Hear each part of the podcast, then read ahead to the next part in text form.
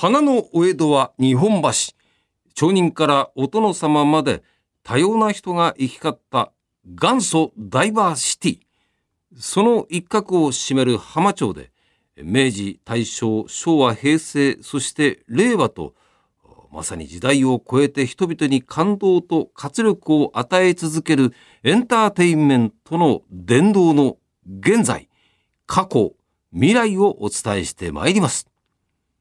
明治座150周年記念番組、作る明治座、しゃべる明治座。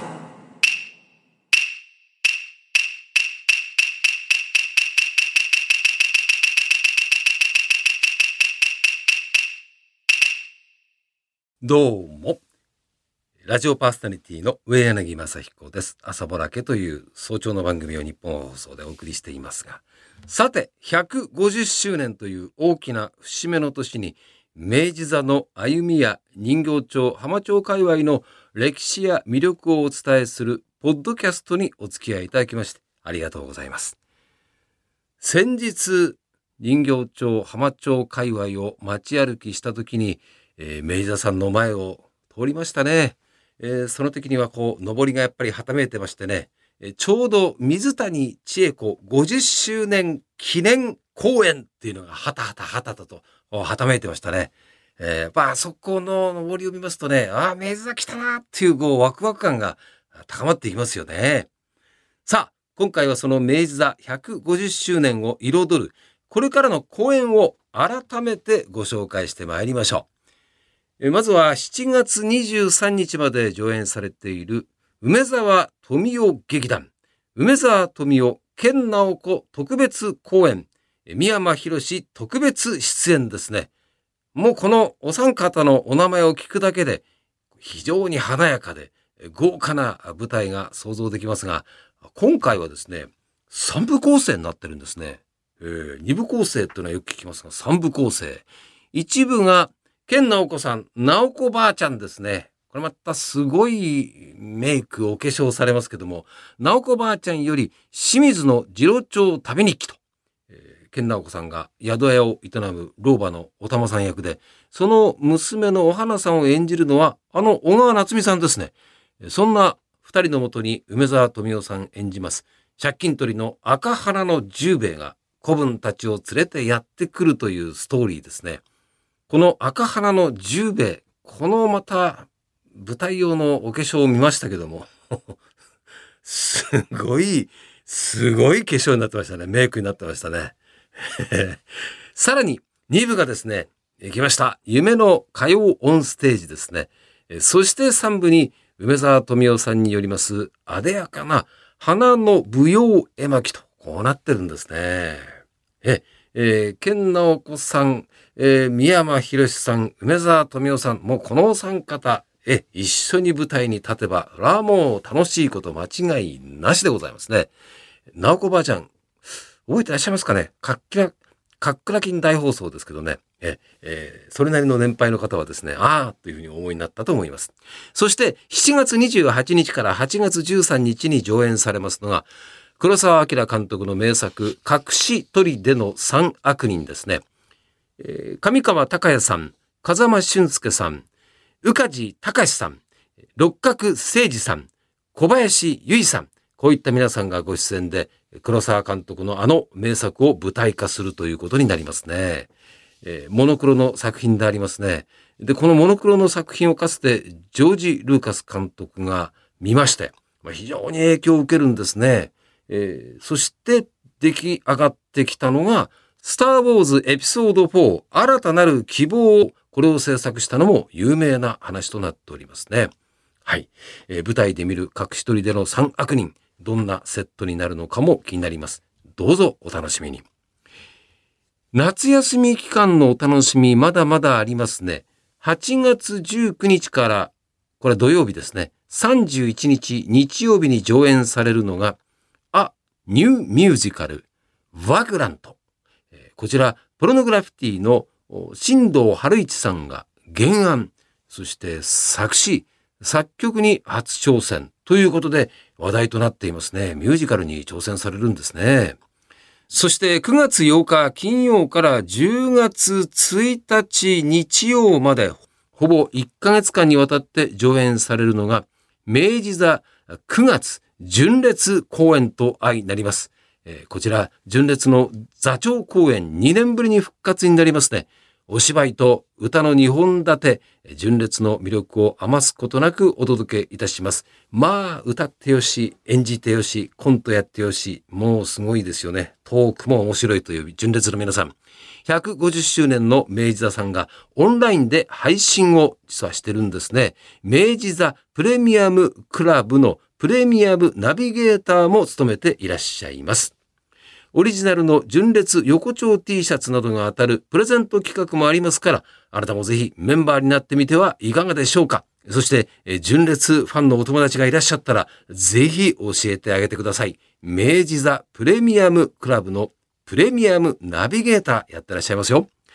それから10月も見逃せないステージが待っています。カンテレ開局65周年記念公演音楽劇浅草キッドですね。えー、大阪のテレビ局、カンテレさん65年なんですね。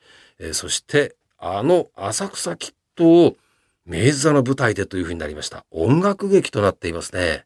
えー、このポッドキャストを聞きながら頭の中で、えー、たけしさんが歌いますあの浅草キッドが流れているという方も多いと思いますね。たけしさんの青春自伝、浅草キッドを音楽劇として初舞台化です。芸人ビートたけしはどのように生まれたのか。今回はですね、林健人さんが若き頃の北野武さんを演じるみたいですよ。えー、そして山本浩二さんが、武さんのお師匠さんの深見千三郎さんを演じるという、この二人は初共演なんですけども、私今回はと言いましたのが、例のあのネットフリックスで浅草キットが配信された時には話題になりましたからね。いいお話だったですからね。さあ、これが舞台になり、しかも音楽劇ということで、えー、どのような展開になるのか、多分、お二人ともタップやりますよ、きっと。お稽古されてるんじゃないかなというふうに思いますね。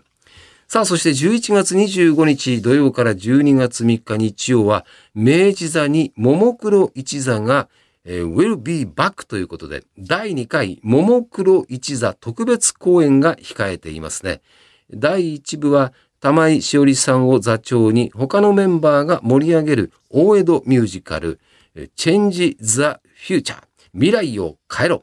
第2部が、桃色クローバー Z 大いに歌う2023ということになってますね。私も一回、ももクロさんの名座公演見たことありますけど、まあもう客席と一体になっての楽しい、えー、公演となっていますね。忙しいスケジュールの中、あのお芝居のお稽古一体いつやったんだろうという感じですけどもね、これもまたなかなか達者ですよ。駆け足でご紹介してまいりましたが、すべて見に行きたくなる豪華なラインナップとなっています。あなたが楽しみな作品は、さあ、どれでしょう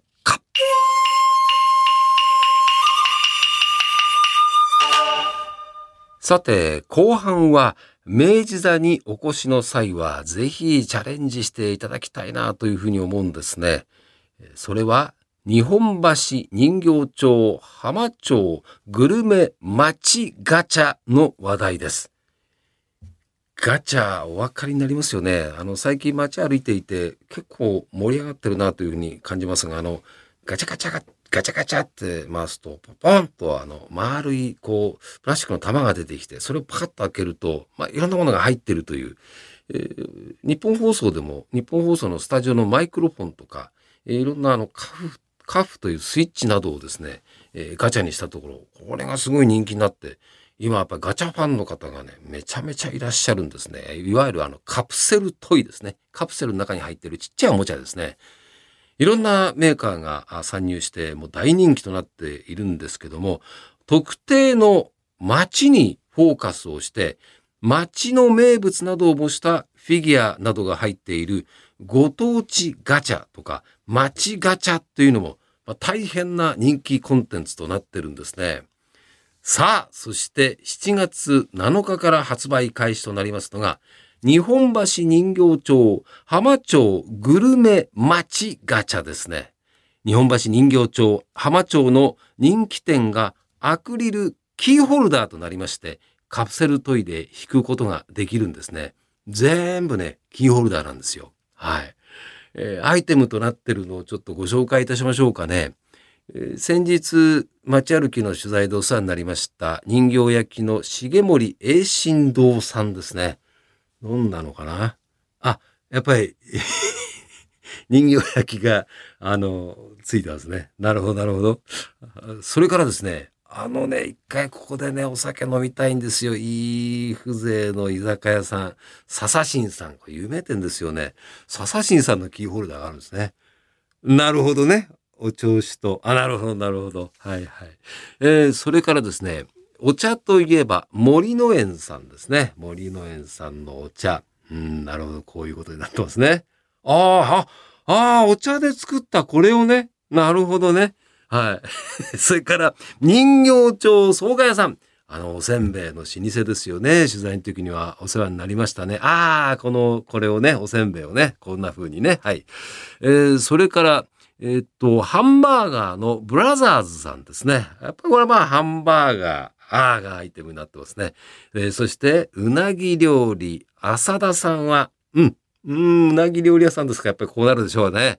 えー、そして、えっ、ー、と、鶏肉とかね、卵、鶏卵でおなじみの大金鶏店さんは、うーん、これは食べたくなりますね。はい。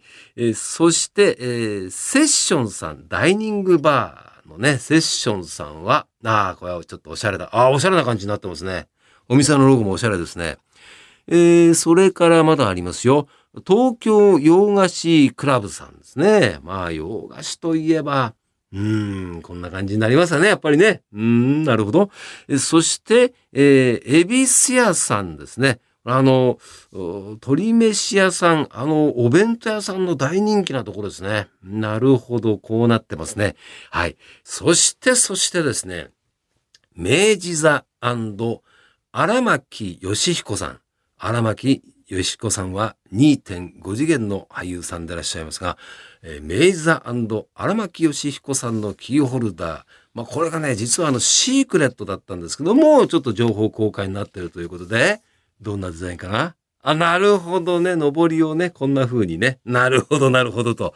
まあ、いうことで、それぞれ非常にね、あの、こだわったキーホルダーになってますんで、えー、ぜひね、ガチャガチャ挑戦していただいて何が出てくるのかお楽しみでございます。ガチャのお値段は1回300円です。あの、明治座の中にも設置されているそうなので、ぜひチャレンジをしてみてくださいね。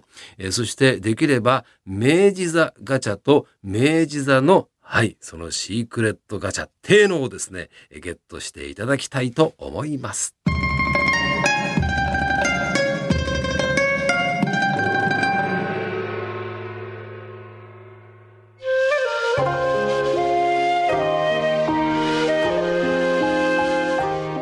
明治座150周年記念番組「作る明治座しゃべる明治座」いかがだったでしょうか？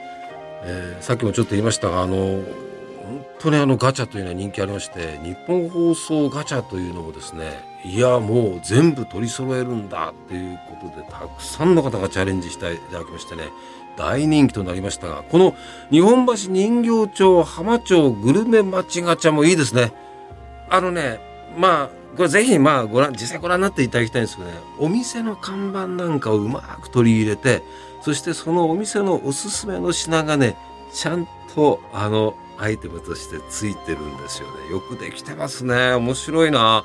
これ持ってたらねえそれどうしたのって絶対なりますねこれね。はい。さあ、まあ、ちょっとね一回300円でお小遣い必要となりますけども、うん、コンプリートを目指して遊んでいただくのもいいかもしれません。ここまでのご案内はラジオパーソナリティ上柳正彦でした。お散歩中ジョギング中やお車で運転しながらお聞きの方、この後もどうぞご安全に。